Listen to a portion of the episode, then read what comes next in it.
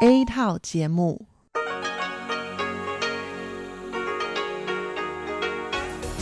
Đây là Đài Phát thanh Quốc tế Đài Loan RTI.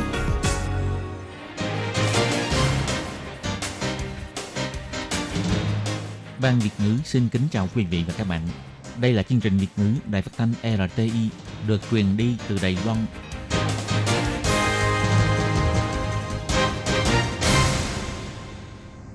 Hello, tôi Kim xin kính chào các bạn. Hoan nghênh các bạn đã đến với chương trình Việt ngữ ngày hôm nay của chúng tôi. Các bạn thân mến, hôm nay là thứ ba, ngày 22 tháng 9 năm 2020, cũng tức mùng 6 tháng 8 âm lịch năm canh tí. Chương trình Việt ngữ ngày hôm nay của chúng tôi sẽ bao gồm các nội dung chính như sau.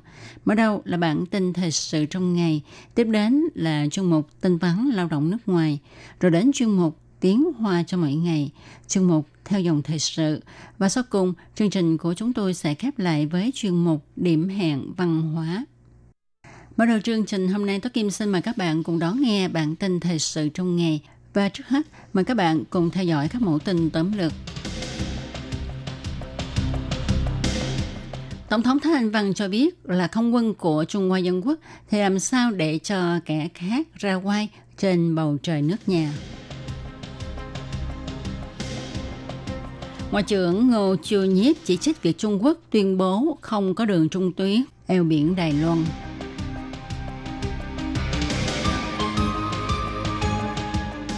Đài Loan xảy ra trường hợp thứ hai tử vong trong thời gian kiểm dịch tại nhà. Cá lóc bông đang phá hoại hệ sinh thái tại Nhật Nguyệt Đàm.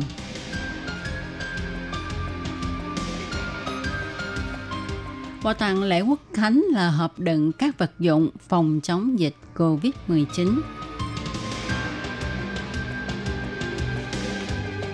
Hàng trăm con voi chết tại Botswana bởi tạo lam.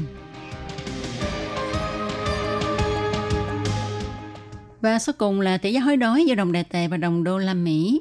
Sau đây tôi Kim xin mời các bạn cùng đón nghe nội dung chi tiết của bản tin thời sự ngày hôm nay nhé.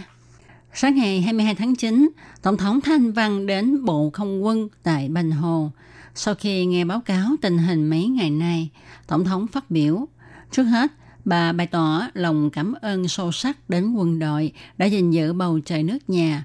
Nhờ có sự canh giữ ngày đêm của quân đội không quân thì mới có thể ứng phó kịp thời khi có máy bay chiến đấu bay vào không phận Đài Loan để gìn giữ an toàn cho nước nhà. Tổng thống Thanh Văn cho biết, sau khi nghe Bộ trưởng Quốc phòng Nghiêm Đức Phát trình bày về việc các đơn vị quân đội khác cũng gặp những trường hợp khẩn cấp khi Bộ trưởng đến thị sát các đơn vị. Đối mặt với sự khiêu khích, phá hoại sự ổn định khu vực của Trung Cộng trong những ngày gần đây, thì đội không quân tại Bành Hồ là một đội quân trong tuyến đầu phòng ngự, do đó vô cùng gian khổ. Nhưng tôi tin tưởng là mọi người sẽ làm tròn trách nhiệm của mình. Tổng thống Thanh Văn nói,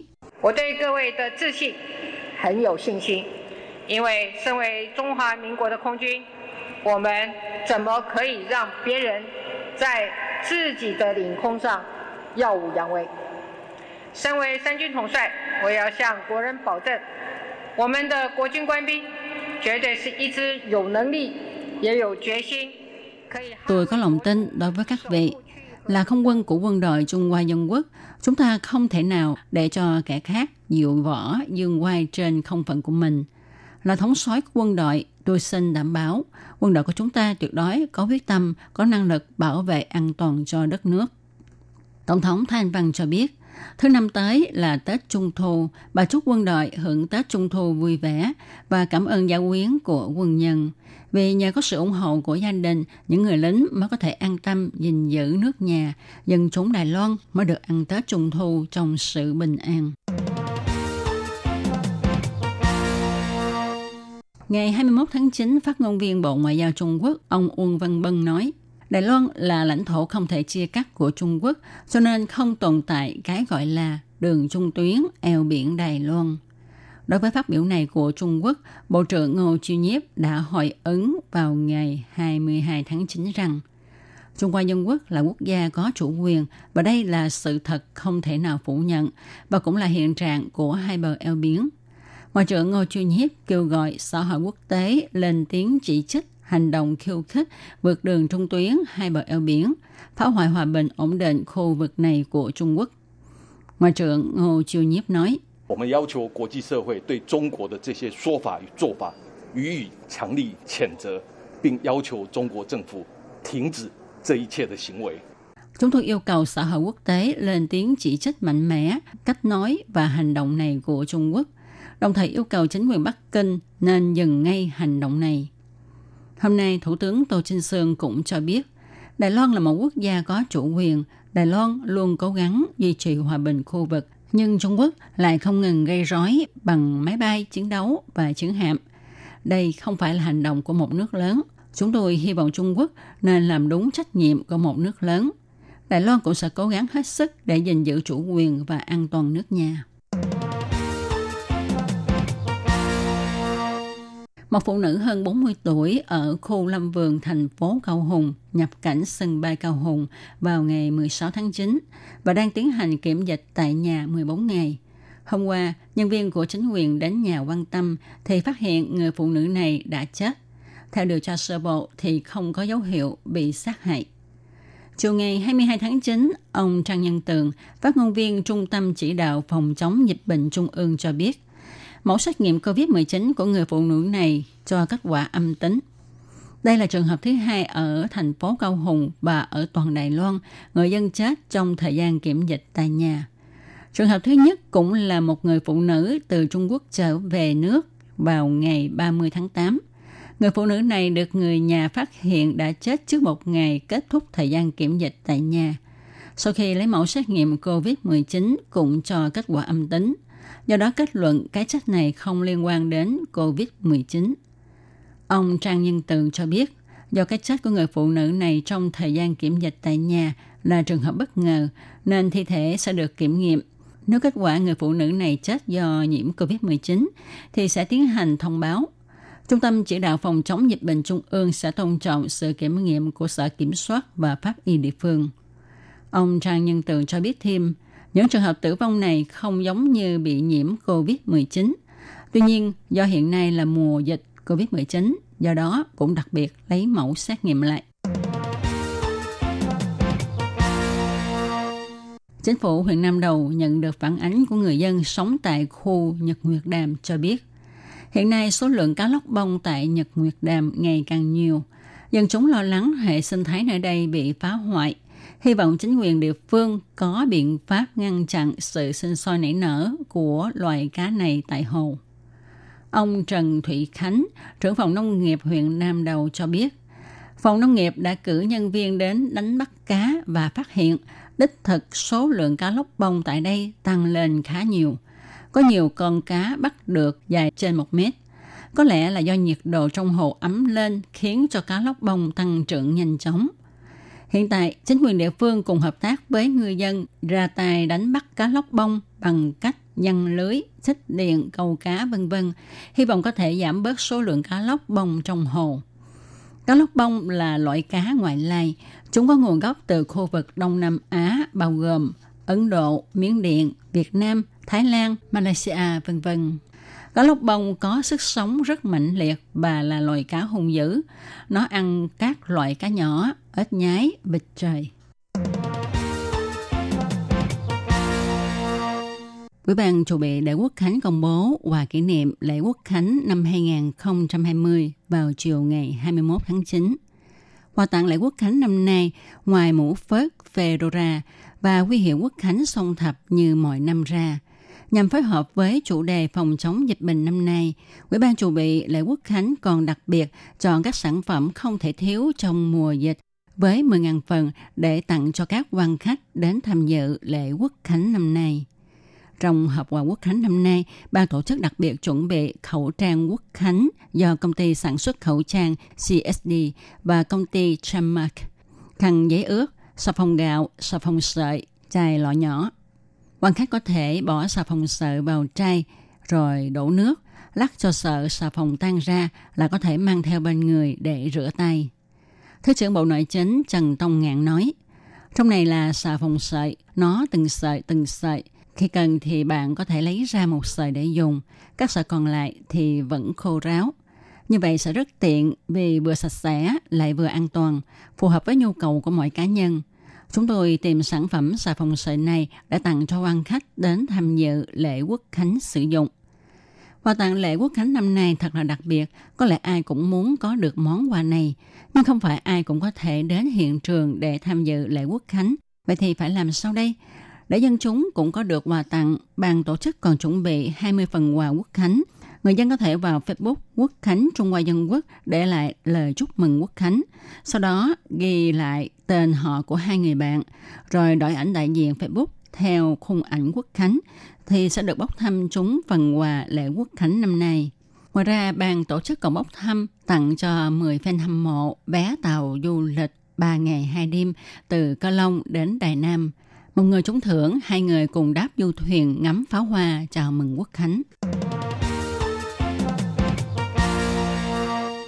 Quan chức chính phủ nước Botswana cho biết, năm nay tại Botswana có hàng trăm con voi chết không rõ nguyên nhân, khiến cho những người làm công tác bảo vệ môi trường kinh ngạc và lo lắng. Sau khi điều tra phát hiện voi chết là do độc tố của tảo lam, còn được gọi là vi khuẩn lam. Ông Siri Taro, Giám đốc Cục Động vật Hoang dã và Công viên Quốc gia Botswana cho biết, số lượng voi chết ở nước này đã tăng từ 281 lên 330 con. Trong cuộc họp báo, ông Madi Rubin, quan chức thú y chính của Cục Động vật Hoang dã và Công viên Quốc gia Botswana cho biết, các xét nghiệm mới nhất của chúng tôi phát hiện rằng chất độc thần kinh tạo ra bởi vi khuẩn lam là nguyên nhân gây ra cái chết của những con voi. Đây là những vi khuẩn được tìm thấy trong mẫu nước. Tuy nhiên, vẫn còn nhiều câu hỏi chưa tìm ra được giải đáp như tại sao chỉ có voi chết và tại sao hiện tượng này chỉ xảy ra ở một khu vực nhất định. Chúng tôi có một số giả thuyết và đang điều tra. Tại nước láng giềng Zimbabwe, người ta cũng phát hiện hơn 20 xác voi gần công viên động vật hoang dã quốc gia lớn nhất nước này và giới chức cũng nghi ngờ chúng bị nhiễm độc từ vi khuẩn lam. Do nạn săn trộm voi hoành hành tại châu Phi, nên số lượng voi tại châu lục này đang suy giảm. Nhưng tại Botswana, quê hương của gần 1 phần 3 số voi của lục địa, số lượng voi ở nước này đang tăng lên, hiện đạt khoảng 130.000 con. Các loại vi khuẩn lam khác nhau sẽ mang những độc tố khác nhau, bao gồm độc tố thần kinh, độc tố gan, độc tố tế bào và nội độc tố, gây nguy hiểm đến tính mạng của con người và động vật. Tỷ giá hối đoái giữa đồng đại tệ và đồng đô la Mỹ của chiều ngày 22 tháng 9 và sáng ngày 23 tháng 9 vẫn là 29,330 đại tệ đổi 1 đô la Mỹ. Các bạn thân mến, các bạn vừa đón nghe bản tin thời sự ngày hôm nay do Tố Kim biên soạn và thực hiện với các mẫu tin. Tổng thống Thái Anh Văn cho biết là không quân của Trung Hoa Dân Quốc thì làm sao để cho kẻ khác ra quay trên bầu trời nước nhà. Ngoại trưởng Ngô Chu Nhiếp chỉ trích việc Trung Quốc tuyên bố không có đường trung tuyến eo biển Đài Loan. Đài Loan xảy ra trường hợp thứ hai tử vong trong thời gian kiểm dịch tại nhà. Cá lóc bông đang phá hoại hệ sinh thái tại Nhật Nguyệt Đàm. Quà tặng lễ quốc khánh là hợp đựng các vật dụng phòng chống dịch COVID-19. Hàng trăm con voi chết tại Botswana bởi tảo lam. Bản tin hôm nay sẽ được tạm dừng tại đây. Tố Kim xin chân thành cảm ơn sự chú ý theo dõi của các bạn. Thân chào tạm biệt các bạn. Bye bye.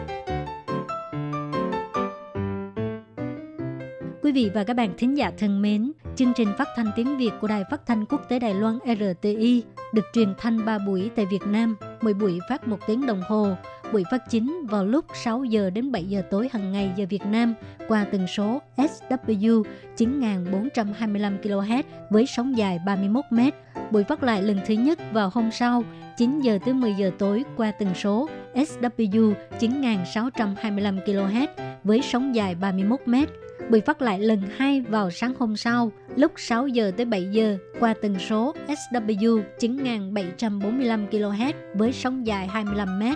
Ngoài ra tại Đài Loan, ở khu vực Giang Nghĩa, Vân Lâm và Đài Nam có thể đón nghe chương trình của Ban Việt ngữ qua tần số AM 1422 kHz vào lúc 8 giờ tới 9 giờ tối mỗi thứ ba hàng tuần và chương trình sẽ được phát lại vào hôm sau lúc 9 giờ tới 10 giờ sáng.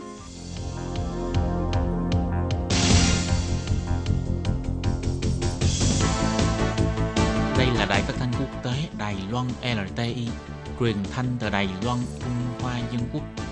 Mời các bạn theo dõi mục tin vắn lao động ngoài. Khi Nhi và Thúy Anh xin chào các bạn. Các bạn thân mến, các bạn đang đón nghe một tin vắn lao động. Trong phần tin vắn lao động của ngày hôm nay, Thúy Anh và Khiết Nhi xin mang đến cho các bạn hai thông tin như sau. Thông tin thứ nhất đó là Cục Lao động thành phố Tân Bắc đưa ra 4 tiêu chuẩn kiểm dịch tại nhà mới cho lao động di trú. Và thông tin thứ hai, bán hàng giả online, lao động di trú vi phạm luật dịch vụ việc làm và luật thương hiệu. Bộ Lao động phát hành nội dung tóm tắt của luật thương hiệu bằng 4 ngôn ngữ. Và sau đây xin mời các bạn cùng đón nghe phần nội dung chi tiết của bản tin vắn ngày hôm nay. Tình hình dịch viêm phổi trên toàn thế giới tiếp tục lan rộng. Để giải quyết việc kiểm dịch cho lao động di trú khi nhập cảnh Đài Loan, Cục Lao động thành phố Tân Bắc ngày 10 tháng 9 đã công bố tiêu chuẩn biện pháp và cơ sở hạ tầng địa điểm kiểm dịch dành cho lao động di trú mới nhập cảnh Đài Loan của thành phố Tân Bắc. Ngoài phối hợp với quy định của Bộ Lao động, trong đó tăng thêm 4 hạng mục như là nơi kiểm dịch phải là tòa kiến trúc độc lập, đưa bữa ăn cho người kiểm dịch vào các thời điểm khác nhau, lên kế hoạch vận chuyển rác thải cấp độ A và khử khuẩn cuối kỳ. Những biện pháp này nhằm tránh cho lao động di trú cách ly kiểm dịch tiếp xúc với người dân, đảm bảo thực hiện công tác tẩy trùng vệ sinh, nâng cao hiệu quả phòng dịch, bảo vệ sức khỏe của người dân và lao động di trú. Theo ông Trần Thụy Gia, Cục trưởng Cục Lao động bày tỏ, do ảnh hưởng của dịch viêm phổi COVID-19, số lao động di trú đến Đài Loan làm việc trong các ngành sản xuất đã giảm hơn so với mọi năm. Các ngành nghề vẫn liên tục bị thiếu thốn nguồn nhân lực. Làm sao để đưa lao động di trú vào làm việc một cách an toàn và phù hợp với chính sách phòng dịch của chính phủ? Giải quyết vấn đề nhân lực cho các doanh nghiệp trở thành vấn đề cấp bách mà chính phủ địa phương và trung ương cần phải phối hợp giải quyết. Bắt đầu từ ngày 5 tháng 8 có quy định để giảm thiểu rủi ro lao động di trú cách ly chung với du khách. Chủ thuê và công ty môi giới không được đưa lao động di trú đến khách sạn thường mà không phải khách sạn phòng dịch để thực hiện việc cách ly kiểm dịch. Nhưng trên thực tế, rất nhiều chủ thuê và môi giới nhằm muốn đáp ứng nhu cầu đưa lao động di trú nhập cảnh làm việc. Ngoài khách sạn phòng dịch, họ thường tìm nhà dân phù hợp với yêu cầu phòng dịch để làm nơi cách ly kiểm dịch cho lao động di trú. Để tránh tình trạng những địa điểm này trở thành lỗ hổng trong công tác phòng dịch, Cục Lao động thành phố Tân Bắc đã căn cứ theo bản kế hoạch phòng dịch của Bộ Lao động, tham khảo quy định liên quan về khách sạn phòng dịch của chính quyền trung ương và thành phố Tân Bắc, đưa ra tiêu chuẩn quy định nghiêm ngặt hơn. Cục Lao động thành phố Tân Bắc cũng nói thêm, việc đưa lao động di trú đến làm việc phải đồng thời làm tốt công tác kiểm dịch, hy vọng có thể giúp cho các ngành nghề sản xuất giảm sự ảnh hưởng đến mức thấp nhất trong thời gian diễn ra dịch bệnh, quan tâm sức khỏe của lao động di trú nhập cảnh cũng như là để cho các nhân viên có thể an tâm làm việc. Tiếp sau đây là thông tin thứ hai. Gần đây có trường hợp lao động di trú bán hàng giả, hàng nhái trên mạng. Bộ Lao động đã đặc biệt cho dịch điều 95, 96, 97 của luật thương hiệu thành tiếng Indonesia, tiếng Việt, tiếng Thái Lan và tiếng Anh để lao động di trú có thể hiểu rõ hình phạt và mức phạt khi vi phạm. Ngoài ra còn phải chi trả một khoản tiền bồi thường rất lớn. Hơn nữa, khi lao động di trú làm trái với lại quy định trong luật dịch vụ việc làm, làm công việc ngoài phạm vi của giấy phép lao động sẽ bị hủy giấy phép lao động, sau này sẽ không thể quay lại Đài Loan để làm việc nữa. Theo Bộ Lao động, Tổng đội Cảnh sát An ninh số 2 đã có công văn cho biết, bắt quả tang lao động di trú và sinh viên nước ngoài bán sản phẩm hàng nhái trên mạng. Hy vọng Bộ Lao động có thể hỗ trợ tuyên truyền hướng dẫn. Bộ Lao động đã cho dịch nội dung tóm tắt của điều lệ luật thương hiệu, nhấn mạnh người dân chỉ được phép bán hàng chính hãng, tránh vi phạm pháp luật. Bộ Lao động cũng đưa ra hai trường hợp vi phạm làm ví dụ. Trường hợp thứ nhất là một cô lao động người Indonesia, vì thấy nhiều đồng hương bạn bè mình đều thích mua đồ hiệu, cho nên đã lên mạng nhập sản phẩm hàng nhái từ Trung Quốc như nước hoa Chanel, đồng hồ Casio, áo quần thể thao Adidas vân vân. Sau đó lên mạng xã hội Facebook, Line để bán lại cho đồng hương tại Đài Loan. Nhưng việc bán hàng nhái, hàng giả tại Đài Loan là vi phạm pháp luật. Vì thế cô đã bị cảnh sát đến nhà lục soát và phát hiện hơn 400 kiện hàng nhái như nước hoa, đồng hồ, xâm phạm quyền thương hiệu với giá trị khoảng 2 triệu đài tệ. Còn trường hợp thứ hai là một cựu du học sinh người Indonesia đến Đài Loan đã hơn 10 năm. Sau khi tốt nghiệp, anh đã ở lại Đài Loan sinh sống. Anh kinh doanh hàng online, nhập khẩu với thể thao nhãn hàng hiệu Adidas và Nike. Sau khi bị cảnh sát phát hiện và đến nhà lục soát, tìm ra hơn 8.000 đôi vớ hàng nhái, xâm phạm quyền thương hiệu với giá trị khoảng 2 triệu đài tệ. Căn cứ theo quy định điều 97 của luật thương hiệu, khi đã biết sản phẩm là hàng nhái, hàng giả mà vẫn buôn bán hoặc sở hữu trưng bày, xuất hoặc nhập hàng nhái về với ý định kinh doanh, sẽ bị xử phạt tù nhiều nhất là một năm, tạm giam hoặc phạt tiền, hay vừa tạm giam kết hợp với phạt tiền cao nhất là 50.000 đài tệ. Bộ Lao động chỉ ra, việc bán hàng nhái, hàng giả tại Đài Loan là vi phạm luật thương hiệu. Vì thế, cả hai lao động di trú trong trường hợp 1 và 2 đều phải chịu án tù giam cao nhất là một năm, phạt tiền cao nhất là 50.000 đại tệ. Ngoài ra, đối với cô lao động di trú trong trường hợp 1, vì đã vi phạm điều 73 trong luật dịch vụ việc làm, tức là làm công việc ngoài phạm vi quy định của giấy phép lao động, sẽ bị hủy giấy phép lao động và sau này sẽ không được phép đến Đài Loan để làm việc nữa. Các bạn thân mến, vừa rồi là bản tin vắn lao động của tuần này. Cảm ơn sự chú ý lắng nghe của quý vị và các bạn. Thân ái chào tạm biệt và hẹn gặp lại. Bye bye. Bye bye.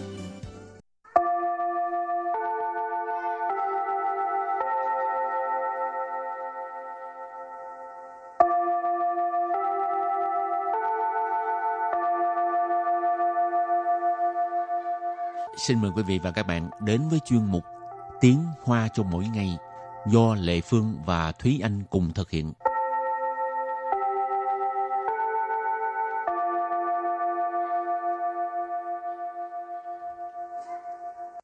Thúy Anh và Lệ Phương xin kính chào quý vị và các bạn. Chào mừng các bạn cùng đến với chuyên mục Tiếng Hoa cho mọi ngày ngày hôm nay. Thúy Anh có bao giờ uh, tự giới thiệu bản thân mình trước một đám đông người không? Em nghĩ là cái việc này thì đa số mọi người đều ít nhất phải làm một lần trong trong đời. ừ. Tại vì uh, trong cái quá trình mình đi học thì nhiều khi mình cũng mặc dù là bạn bè trong lớp thôi nhưng mà cũng uh, từ 20 người trở lên cũng là đông rồi đó đối với mình. Thành ra là nếu như mà mình phải giới thiệu trước mặt 20, 40 hoặc là 60 người trở lên thì uh, cái chuyện đó là mình phải uh, rất là rung sao? làm sao mà khắc phục cái cái Ừ, cái khắc phục cái, cái cái, nỗi sợ. uh, nỗi sợ trước đám đông Ừ. khi mà giới thiệu bản thân mình ha ừ. à, nếu mà như các bạn đã đi làm á thì khi mà mình đi uh, uh, phỏng vấn việc làm ha Ừ. thì chỉ cần uh, giới thiệu trước một người hoặc là hai người này nọ thôi Ừ. trước khi mà đi uh, diễn thuyết hay là tới một cái um, công ty lớn Ừ. à, bắt đứng lên cái là rung luôn không biết nói gì nếu mà lệ phương hả là giới thiệu à, mình tên gì rồi à, đến từ đâu vậy là xong rồi Ừ. Cái bài giới thiệu bản thân ờ, đặc biệt nhất cho đến bây giờ của Thúy Anh là giới thiệu trước ờ, bạn bè cùng lớp ở lớp ờ, thạc sĩ.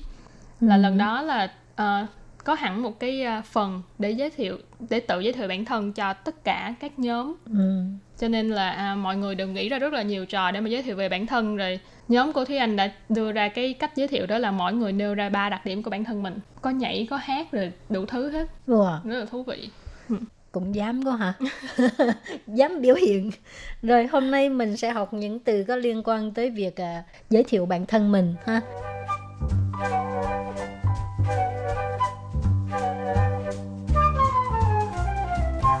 Tự 自我介绍， 自我介绍自我là tự bản thân mình 介绍 tức là giới thiệu cho nên 自我介绍 là giới thiệu bản thân tự giới thiệu bản thân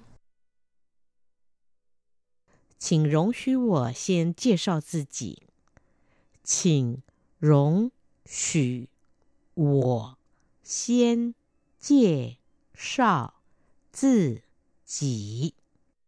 Xin 容许我先介绍自己 có nghĩa là cho phép tôi à, giới thiệu bản thân mình trước ha. Xin 容许容许 là cho phép xin đây là một cái từ lệ phép trước khi mình muốn nói cái gì á, thì mình thêm cái từ xin ở đằng trước câu ha um, xin tức là trước trước tiên 介绍自己 tức là giới thiệu bản thân mình 介绍 là giới thiệu còn à, 自己 tức là bản thân mình ha.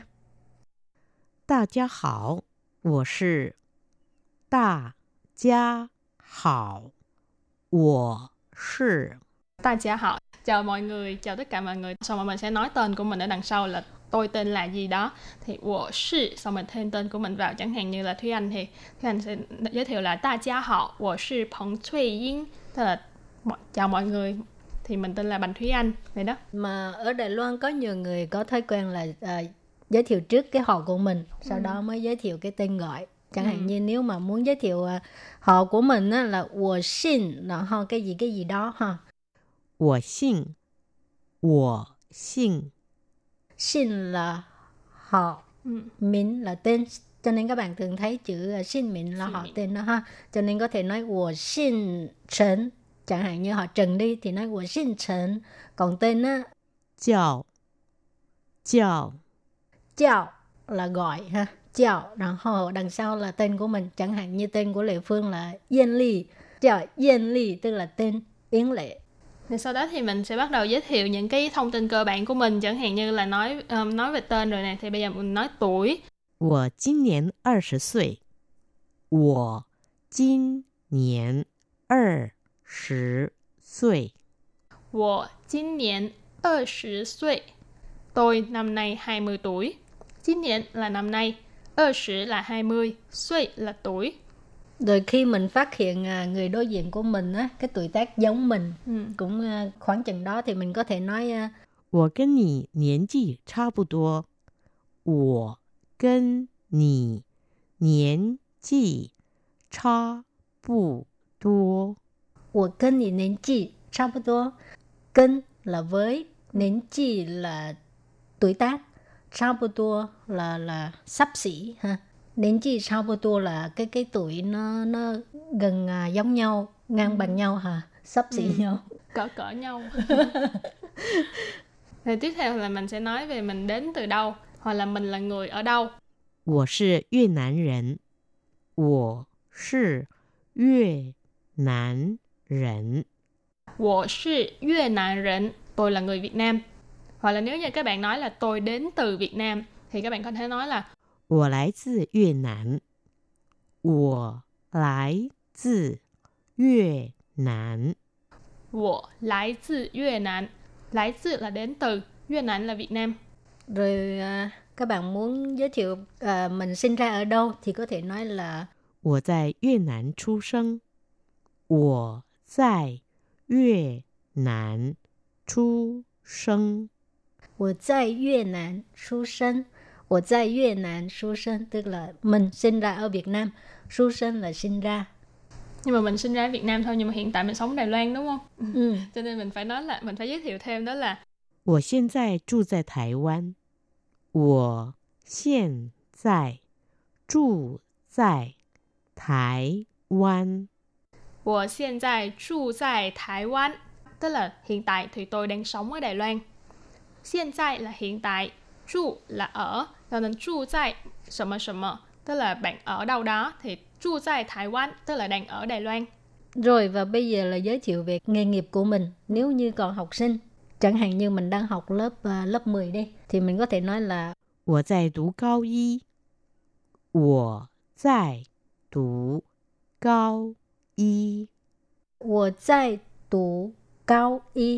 Cao y là à, cấp 3 mà năm thứ nhất thì Ừ. ở bên mình gọi lớp 10 đó. Ừ. Còn ở bên này thì cao trung, y niên chỉ, ha, cho nên mới nói là cao y.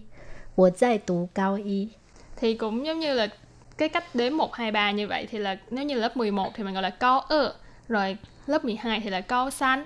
Cho nên 我在读高一 mình đang học lớp 10, 我在读高二 đang học lớp 11, 我在读高三 là mình đang học lớp 12. Còn nếu như mình là sinh viên đại học thì có thể nói là 我是大学生。我是大学生。我是大学生.然后nếu như mà mình học à, à, học sinh viên năm thứ hai đi thì mình có thể nói là 我现在读大二.我现在读大二。我现在读大二。 我现在读大二. Sinh viên năm thứ hai là 我现在读大二. Rồi và bây giờ nếu như mình đã đi làm rồi thì cái cách giới thiệu cũng hơi khác ha, giới thiệu về cái nghề nghiệp của mình. Chẳng hạn như bây giờ ờ, các bạn Việt Nam qua đây à, đi làm giáo viên tiếng Việt rất là nhiều thì các bạn có thể giới thiệu là 我是越南语老师。我是越南语老师。我是越南语老师 tức là tôi là cô giáo tiếng Việt. Việt Nam ngữ là tiếng Việt. Còn lão sư để đằng sau là cô giáo hoặc là thầy giáo ha. Rồi còn nếu như mà các bạn à, đang trong quá trình tìm việc làm thì mình nói là 我在找工作。我在找工作。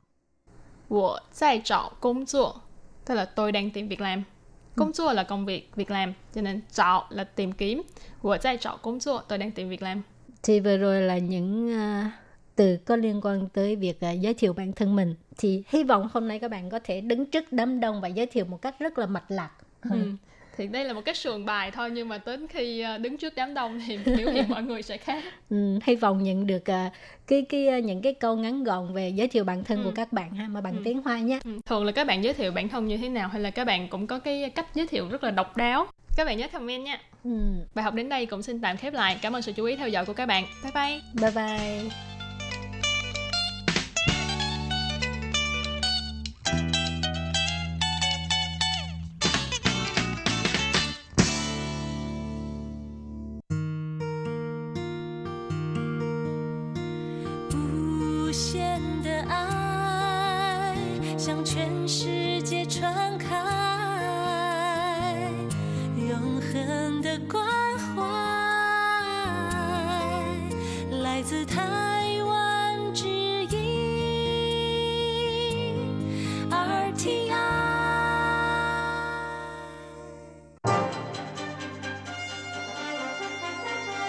Quý vị đang đón nghe chương trình Việt ngữ Đài RTI truyền thanh từ Đài Loan.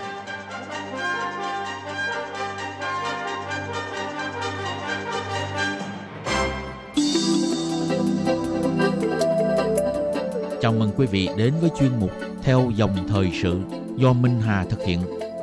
Chuyên mục này sẽ giới thiệu những đề tài thú vị cùng những dòng thời sự và sự kiện nổi bật đang diễn ra tại Đài Loan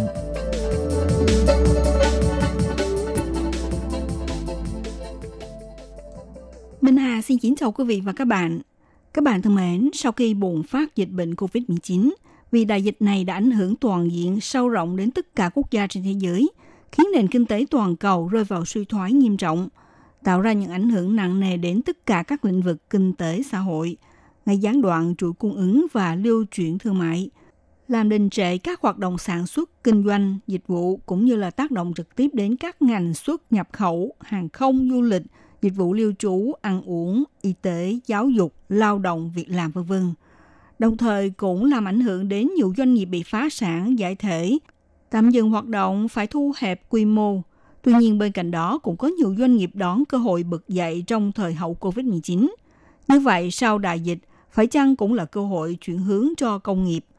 Trong chuyên mục theo dòng thời sự hôm nay, mời các bạn cùng tìm hiểu tình hình đổi mới của doanh nghiệp Đài Loan trong vận hành sản xuất và những ngành nghề nào sẽ bị biến mất dần và ngược lại được lên ngôi, trở nên phát triển mạnh hơn trong thời hậu COVID-19.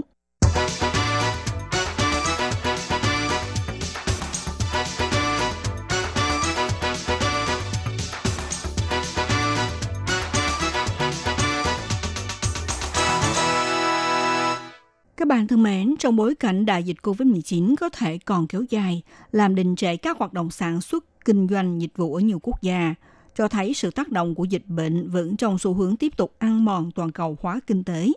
Đứng trước tình hình này sẽ đòi hỏi nhà kinh doanh cần xây dựng các giải pháp lâu dài để giảm thiểu thiệt hại kinh tế do đại dịch, vượt qua khó khăn, thách thức, tận dụng thời cơ để sớm phục hồi và đẩy mạnh sản xuất, kinh doanh, phát triển kinh tế xã hội.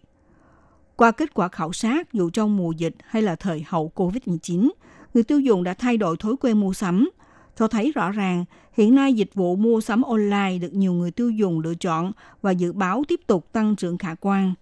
Phải nói rằng sản phẩm online hiện được cung cấp khá nhiều và người tiêu dùng mua sắm, thanh toán cũng khá dễ. Những lý do người tiêu dùng chọn mua sắm trực tuyến đó là sự thuận tiện, hàng hóa phong phú, đa dạng, dễ lựa chọn, nhiều ưu đãi, khuyến mại, giao hàng cũng rất nhanh. Tuy nhiên kèm theo đó là những lo ngại như là sản phẩm chất lượng kém, vấn nạn hàng giả, hàng nhái, dịch vụ giao hàng, bảo hành kém. Hàng đã giao rồi thì không có cách nào để mà bắt shipper đổi trả lại. Đã đến lúc là các kênh phân phối online phải thông báo, làm rõ chất lượng hoạt động mạng lưới của mình. Từ đó để người tiêu dùng yên tâm trong mua hàng hóa online. Thế nên trong xu hướng gia tăng mua sắm trực tuyến tạo ra cơ hội cho các doanh nghiệp đẩy mạnh chiến lược truyền thông kỹ thuật số và tạo nên những dấu ấn mạnh mẽ hơn trên thị trường trực tuyến. Năm ngoái, cửa hàng 7-Eleven là chuỗi cửa hàng tiện lợi hàng đầu quốc tế đã ra mắt cửa hàng tự động hóa đầu tiên tại thị trường Đài Loan, phục vụ theo hình thức của loạt máy bán hàng tự động, đã ứng dụng khoa học công nghệ cao vào phục vụ theo hình thức bán hàng tự động, thu hút khách hàng sẵn sàng thưởng thức mua hàng. Tuy nhiên, cơn sốt nóng mua hàng tự động này lắng xuống sau đó cũng khiến người tiêu dùng không còn tha thiết về dịch vụ này nữa – Cho dù ngập cảnh tượng đông nghịch người mua hàng, nhưng dân chúng vẫn thà xếp hàng nối đuôi nhau để chờ nhân viên phục vụ thanh toán, còn hơn là đi mua hàng tại các cửa hàng theo kiểu phục vụ tự động. Nên cũng khiến các chủ kinh doanh cứ ngỡ rằng dịch vụ cửa hàng tự động hóa khó phát triển tại thị trường Đài Loan. Thế nhưng năm nay sau khi bùng phát đại dịch, thì người dân bắt đầu phải thực hiện biện pháp giữ giãn cách an toàn trong khoảng cách tối thiểu là 1,5 mét. Như thế, nền kinh tế không tiếp xúc này lại bắt đầu lên ngôi. Vì nhìn ở góc độ lạc quan, nhiều chuyên gia kinh tế nhận định, dịch COVID-19 đang đem lại một cơ hội để hướng tới phát triển nền kinh tế không tiếp xúc thông qua việc đẩy mạnh thanh toán công nghệ số. Gần đây, chủ cửa hàng tiện lợi Family Mart tại Đài Loan tuyên bố sẽ cùng với Viện Nghiên cứu Công nghiệp hợp tác xây dựng cửa hàng theo kiểu phục vụ tự động, hướng mục tiêu giảm thiểu nhân lực, tăng cường hóa năng lực công nghệ số hóa cho ngành bán lẻ. Theo giám đốc chuỗi cửa hàng tiện lợi Family Mart, ông Tiết Đông Đô cho biết như sau.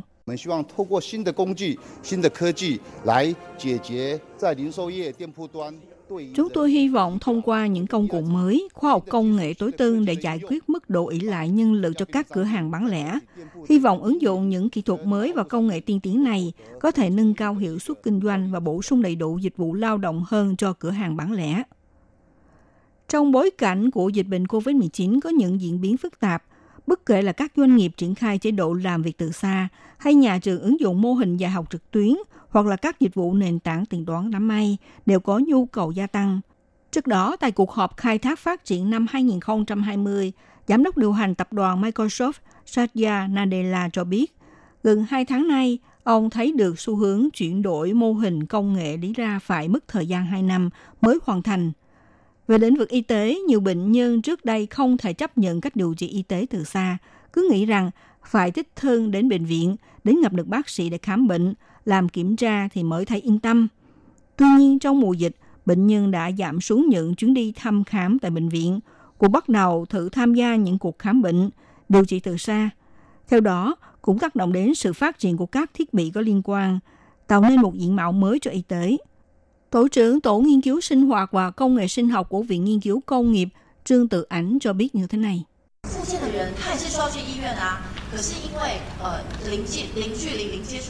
Đối với những bệnh nhân cường tập phục hồi chức năng vẫn phải tới nơi bệnh viện để điều trị. Tuy nhiên vì phải thực hiện sự giãn cách an toàn, tránh tiếp xúc với nhau, chúng tôi phải sáng tạo khoa học công nghệ mới, xem có thể phát triển ra một số sản phẩm hay là kênh phục hồi chức năng tại nhà, xây dựng một môi trường mới trong lĩnh vực này. Thậm chí chúng tôi thấy được tại bệnh viện nhằm giảm xuống sự di chuyển của nhân viên, bắt đầu xuất hiện những chiếc xe và thiết bị không người lái. Cùng với sự gia tăng của các số liệu về y tế, với những dữ liệu này sẽ giúp ích trong việc phát triển chính xác cho các ngành như là dự phòng y tế, điều trị y tế, chăm sóc y tế v.v. Không chỉ có thể tận dụng kỹ thuật thông tin cho công nghệ và dữ liệu trinh sát của công nghệ sinh học, và còn có thể nâng cao hiệu quả trong quản lý bệnh mãn tính, thậm chí theo dõi nguy cơ sức khỏe trở nên xấu đi trong giai đoạn đầu và đưa ra sự cảnh giác cao độ. Dịch COVID-19 không những tạo cơ hội tác động công tác phòng dịch bằng công nghệ khoa học, làm thay đổi cuộc sống của dân chúng và cũng âm thầm làm thay đổi mô hình vận hành, sản xuất và tiếp thị của các doanh nghiệp toàn cầu. Giám đốc Hiệp hội Phát triển Ngoại thương Đài Loan ông Hoàng Chí Phương cho biết, lấy ví dụ của Hiệp hội Phát triển mà nói, gần đây đã cho hủy bỏ nhiều chương trình triển lãm, thậm chí cho hoãn ngày tổ chức. Tuy nhiên, Hiệp hội đã thông qua kỹ thuật thực tế ảo VR phát triển ra những hội trường triển lãm mô phỏng trực tuyến. Ông đã tích thương trải nghiệm và nhận xét có mức độ tuyệt vời, không kém phần đến tham quan thực tế tại các trung tâm triển lãm. Ông Hoàng Chí Phương cho biết như sau.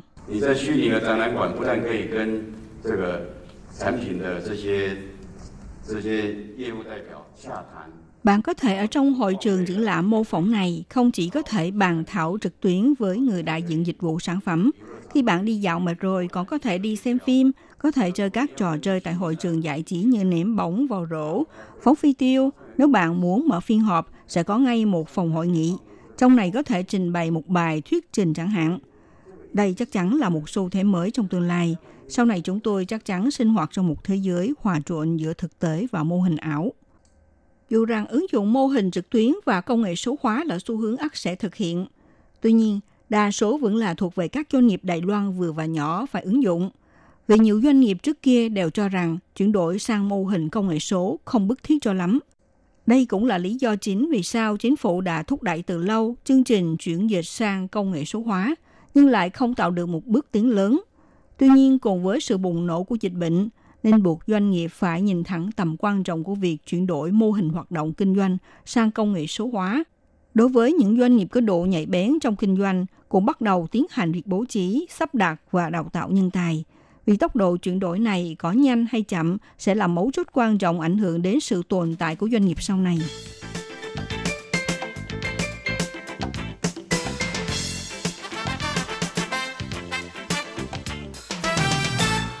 Sự phát triển của công nghệ trí tuệ nhân tạo AI khiến nhiều nghề làm phải đối mặt nguy cơ biến mất, trong đó bao gồm nhân viên bán hàng, nhân viên phục vụ, hướng dẫn viên du lịch đều từng bị điểm danh là những nghề làm có khả năng bị suy giảm trong tương lai.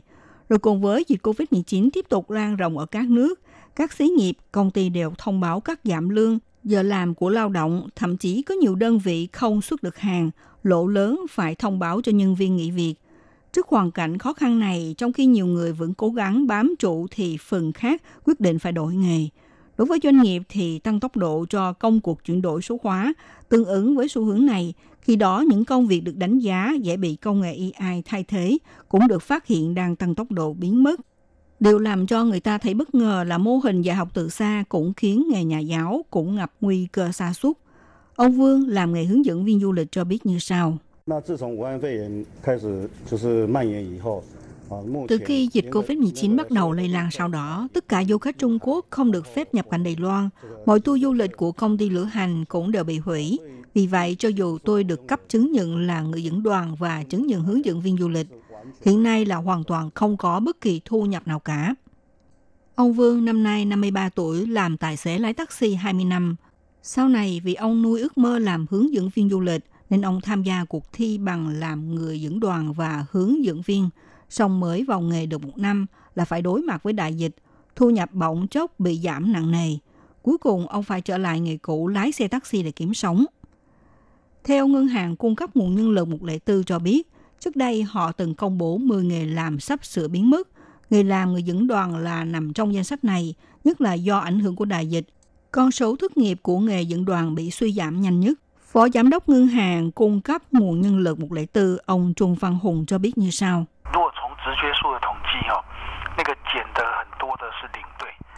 Nếu từ những nghề làm thống kê con số thất nghiệp thì nghề dẫn đoàn bị suy giảm rất nhiều. Tuy nhiên nghề hướng dẫn viên du lịch thì vẫn chưa được xếp vào 10 vị trí đầu. Chúng tôi quan sát người dẫn đoàn và người hướng dẫn viên du lịch có lẽ sẽ được sáp nhập thành một. Tuy nhiên nhu cầu về nghề này thì cũng sẽ giảm dần.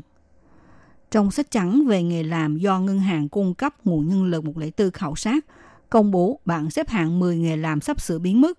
Đứng đầu là nhân viên đổ xăng, nối tiếp theo thứ tự là nhà giáo dạy môn toán Abacus, nhân viên quản lý cao ốc, những làm thủ công tại nhà, người dẫn đoàn, nhân viên quản lý thư viện, nhân viên đóng gói bằng thủ công, nhân viên may mặc, nhân viên tác nghiệp, nhân viên nhập dữ liệu máy vi tính vân vân sự biến mất của những nghề làm này phần nhiều có liên quan với sự phát triển của công nghệ AI.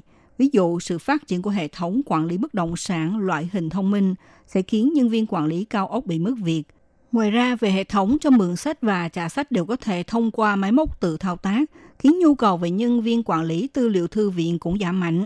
Quan trọng hơn là do ảnh hưởng của đại dịch hầu như làm gia tăng tốc độ cho những việc làm bị biến mất dần. Nhưng ngược lại, vì dịch COVID-19 cũng khiến nhiều ngành nghề được lên ngôi, trong đó thương mại điện tử là một trong những ngành chịu ít tác động tiêu cực từ dịch COVID-19. Đặc biệt là những ngành hàng thiết yếu lại phát triển mạnh và giải quyết được việc hạn chế gặp gỡ và thanh toán trực tiếp. Nhiều doanh nghiệp đã liên tiếp tuyển dụng thêm người nhằm đáp ứng nhu cầu tăng đột biến với các đơn hàng trực tuyến và vận chuyển. Một số vị trí hot trong ngành như là chuyên viên phát triển kinh doanh, tiếp thị kỹ thuật số và vị trí nhân viên kỹ thuật chuyên sâu. Thực tế, đổi nghề để đổi đời là cách để công nhân lao động kịp thời vượt qua khó khăn bởi COVID-19. Đại dịch là phép thử và là cơ hội có một không hai trong lịch sử, chia đều cho tất cả mọi người để có thể chững lại suy ngẫm và đưa ra những ý tưởng mới. Có những ngành nghề vẫn đang tiếp tục phát triển mạnh mẽ, đe dọa xóa ngôi hay là xóa sổ các ngành công nghiệp cũ kỹ. Khi cuộc sống của mọi người trở lại bình thường, những nghề làm bị đào thải liệu có được khôi phục hay không sẽ không biết được. Nhưng cùng với sự phát triển của công nghệ AI, 5G, công nghệ kết nối vạn vật vân vân, chúng ta cần phải nhìn thẳng vào việc có những việc làm hay là cuộc sống e rằng sẽ không thể nào trở lại như cũ. Nên cần phải tiếp tục tích góp tính chuyên môn và xuyên lĩnh vực, nâng cao năng lực công nghệ số và sức cạnh tranh mới không bị loại ra ngoài thị trường. Các bạn thân mến, chương mục theo dòng thời sự hôm nay đến đây cũng xin được khép lại. Minh Hà xin kính chào tạm các bạn và hẹn gặp lại các bạn cũng trên làn sóng này vào buổi phát kỳ sau.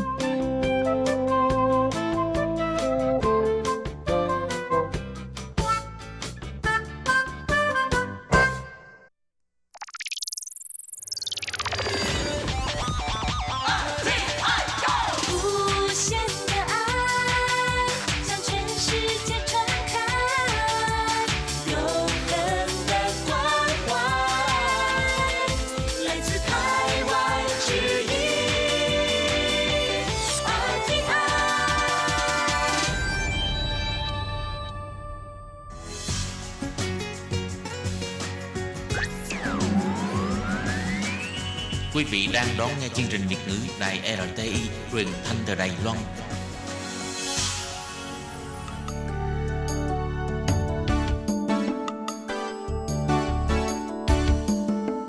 Chào mừng quý vị đến với chương mục Điểm hẹn văn hóa do Khiết Nhi phụ trách.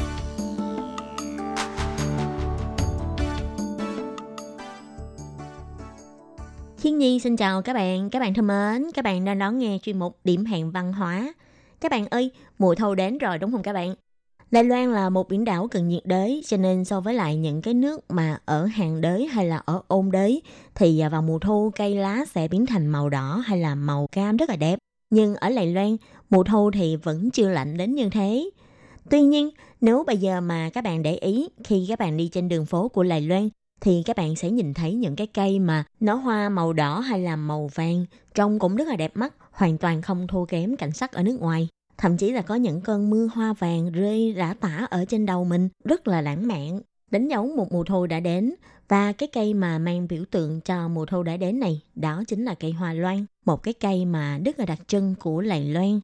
Những tuần vừa rồi thì à, Khiết Nhi vẫn đang giới thiệu với các bạn về những ngày lễ hội của Lài Loan cũng như là giới thiệu về nguồn gốc xuất xứ và uh, trong những cái ngày lễ hội đó thì uh, sẽ có những cái hoạt động nào thì trong chuyên mục điểm hẹn văn hóa của tuần này, Khiến Nhi vẫn muốn tiếp tục giới thiệu với các bạn một ngày lễ hội khác.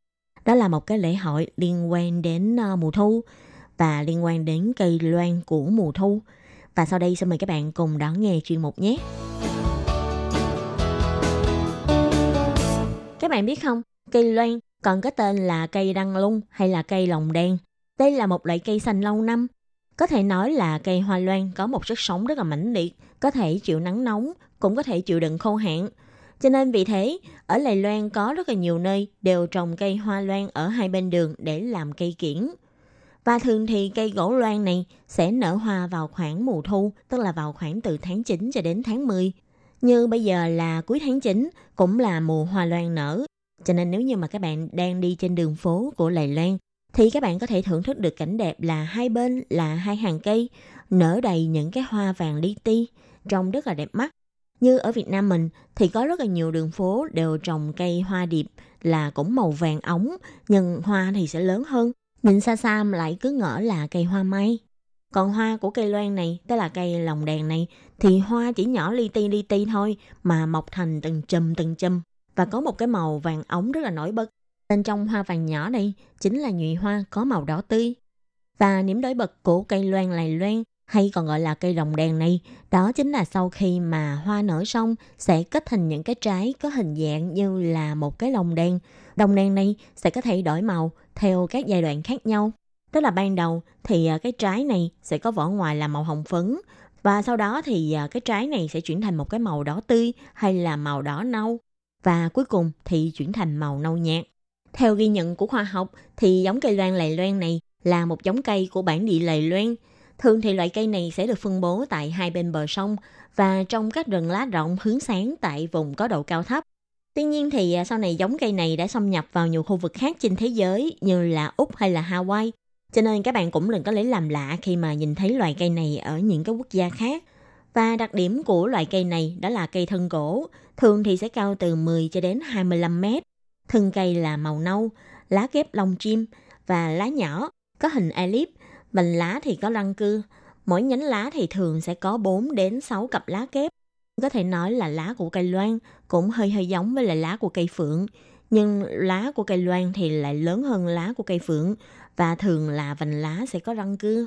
Sau khi nở hoa vàng xong thì cây loan sẽ kết thành những cái quả mà có hình đèn lồng, được tạo nên bởi ba cánh vỏ đối xứng chụm lại trông như một cái hình đồng đen.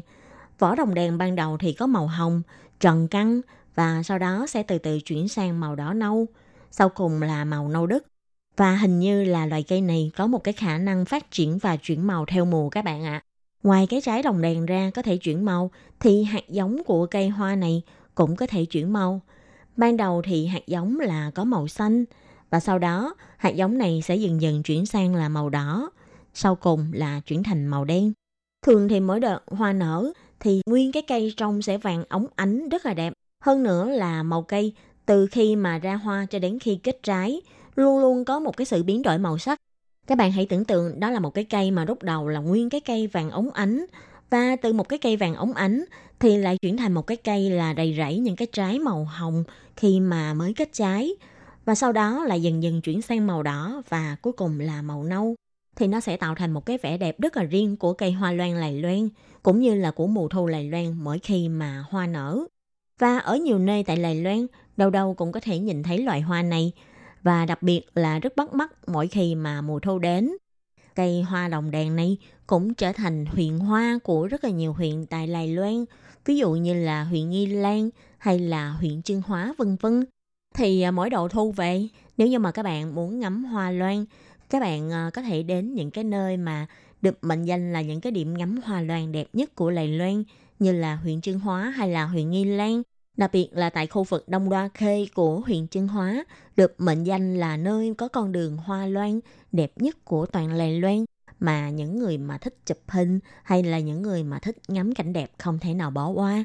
Hàng năm cứ đến mùa hoa loan nở thì à, người dân sẽ lũ lực kéo đến đây để mà chụp hình cũng như là ngắm cảnh đẹp này. Cây loan ở khu vực Long Đa Khê đã được trồng từ rất là nhiều năm trước, cho nên những cây loan ở đây đều là những cây cổ thụ.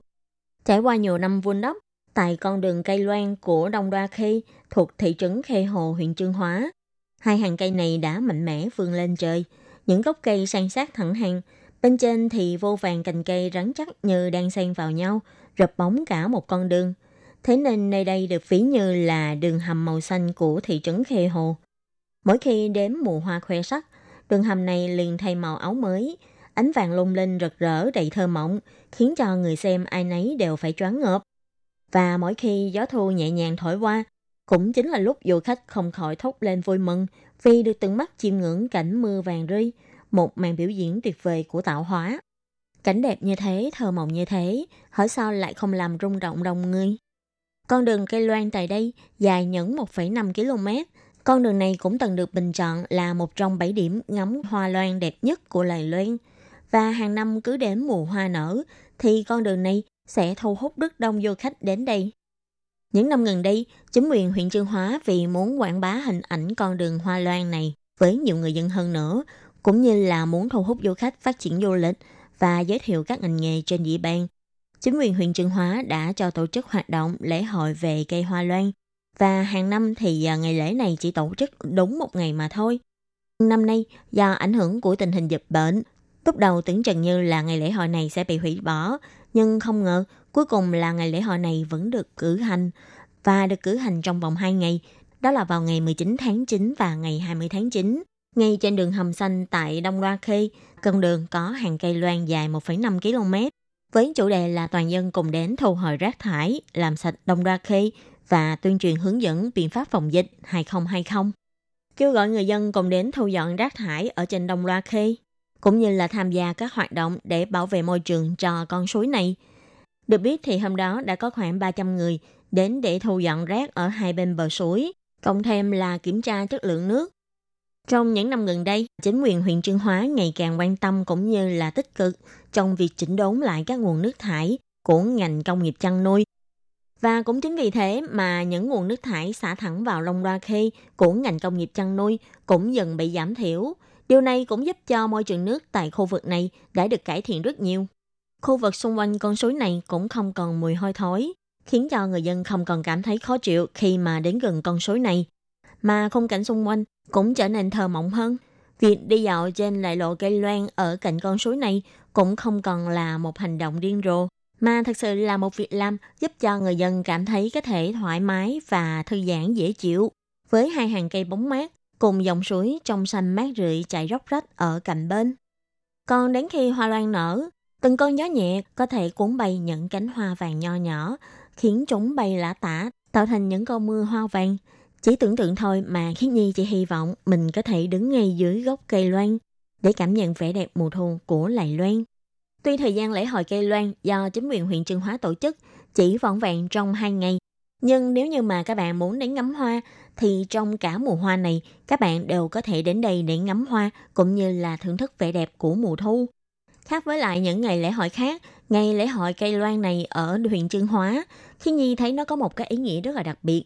Thay vì đến lễ hội chỉ là vui chơi hay ăn uống ra, mà ban tổ chức còn kêu gọi người dân đến tham gia các hoạt động làm sạch môi trường. Mà khi Nhi thấy con người ta cũng rất là lạ. Nếu như mà chúng ta không bỏ công sức ra, thì thường là chúng ta cũng không biết quý trọng. Khi mà chúng ta đã bắt tay vào các công việc mà bảo vệ môi trường cũng như là làm sạch môi trường, điều này cũng sẽ giúp người dân có ý thức hơn trong việc bảo vệ môi trường cũng như là giữ sự sạch sẽ cho khu vực xung quanh. Mỗi khi mà chúng ta có một cái hành động như là muốn xả rác hay là có một cái hành động nào đó mà ảnh hưởng đến môi trường, thì chắc chắn chúng ta sẽ nghĩ đến những hộp mồ hôi của mình hay là của người khác để duy trì cho sự sạch đẹp của môi trường xung quanh.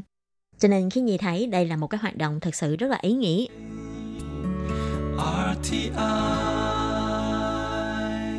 Mà các bạn biết không, vì sao cây loan lại được chọn để làm cây kiển trồng tại hai bên đường?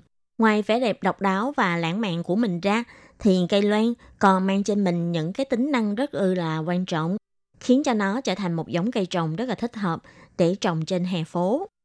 Đó là vì cây loan là một giống cây có khả năng chịu đựng sự ô nhiễm rất là cao và có một sức sống rất là mạnh mẽ. Cho nên là dù xung quanh chất lượng không khí không được tốt hay là do có lượng khí thải rất là nhiều đi chăng nữa thì cũng sẽ không ảnh hưởng đến sức sống của cây loan. Và thứ hai nữa, đó là cây loan có khả năng hấp thụ chất thải rất là mạnh mẽ. Có lẽ chính vì những cái đặc tính này mà chính phủ Đài Loan đã cho trồng rất là nhiều cây loan ở khu vực xung quanh cũng như là tại hai bên đường các con đường quốc lộ hay những con đường trong nội thành để cho cây loan có thể hấp thụ những cái chất thải của xe cộ cũng như là lọc sạch không khí, cải thiện chất lượng của môi trường xung quanh. Ngoài trưng hóa ra thì cây loan còn được trồng ở rất là nhiều nơi tại Đài Loan, ví dụ như tại thành phố Đài Bắc thì à, nổi tiếng nhất là co đường Trung Thận Lưu hay trong công viên Ta An và trong trường đại học Đài Loan, vân vân. Ngoài ra thì à, cây loan này còn được trồng ở các huyện thị khác nữa, như là trong khu công nghệ cao của thành phố Tân Trúc. Nhưng ở thành phố Đài Trung thì có con đường Xin Nán Lu hay Ta Chuan Chia, Chiên Trần Lu. Thành phố Cao Hùng thì có Miễn Sơn luôn, Phiến Tông thì có Chiên Sủy Yến của Tao, vân vân. Ở những địa điểm này đều rất là nổi tiếng về hai hàng cây loan được trải dài dọc theo những con đường này. Mà các bạn biết không, cây loan ngoài có tác dụng là giúp chúng ta có thể lọc sạch không khí ra, thì cây loan còn có rất là nhiều tác dụng khác nữa rất là hữu ích. Ví dụ như là gỗ cây loan thì có thể được dùng để làm đồ gia dụng, còn lá của cây loan thì có thể dùng để làm chất nhuộm màu xanh lam. Hoa cây loan thì có thể dùng để làm thuốc. Theo ghi chép của cuốn Đường Bổn Thảo thì à, hoa của cây loan có thể dùng để nấu thuốc và có tác dụng là giúp sáng mắt cũng như là trị các triệu chứng về mắt Ví dụ như những ai mà mắt hay bị sưng hay chảy nước mắt thì có thể dùng hoa của cây loan để nấu nước uống. Như thế sẽ có tác dụng giúp cho các bạn thuyên giảm các triệu chứng. Và ngoài dùng để làm thuốc ra thì hoa của cây loan cũng có thể được dùng để làm chất nhuộm, đó là chất nhuộm màu vàng. Xem ra cây loan đúng là huỳnh sinh tô sư bảo, tức là toàn thân của cây loan đều là báu vật. Cái gì cũng có thể dùng, cũng có thể giúp ích cho cuộc sống của chúng ta, phải không các bạn? Mà các bạn biết không, trước đây còn có một câu chuyện khá lý thú của người dân tộc thiểu số đối với cây loan, vì họ cho rằng cây loan chính là sứ giả của thần mùa thu. Mỗi khi mà cây loan nở hoa, tức là báo hiệu là mùa thu đã đến. Ngoài ra thì những người dân tộc thiểu số ở Đài Loan cũng phát hiện đó là có thể thông qua cây loan để biết về động tĩnh của bão. Ở Đài Loan, khi mùa cây loan nở hoa, đó cũng chính là báo hiệu đang đi vào mùa bão và mọi người phải làm tốt công tác chuẩn bị để phòng chống bão. Trước đây từng có người nói, khi hoa loan nở hoa cũng chính là báo hiệu cơn bão đầu tiên sẽ đến. Và khi mà cây loan bắt đầu có quả màu đỏ thì lúc đó cũng đang báo hiệu là đang đến cuối mùa bão. Những con bão vào thời điểm cuối mùa này sẽ rất là mạnh mẽ, cho nên người dân càng phải cẩn thận hơn. Các bạn thân mến, vừa rồi là chuyên mục điểm hàng văn hóa do khí nhị biên tập và thực hiện với chủ đề về cây loan. Chuyên mục đến đây cũng xin tạm khép lại. Cảm ơn sự chú ý lắng nghe của quý vị và các bạn. Xin thân ái chào tạm biệt các bạn và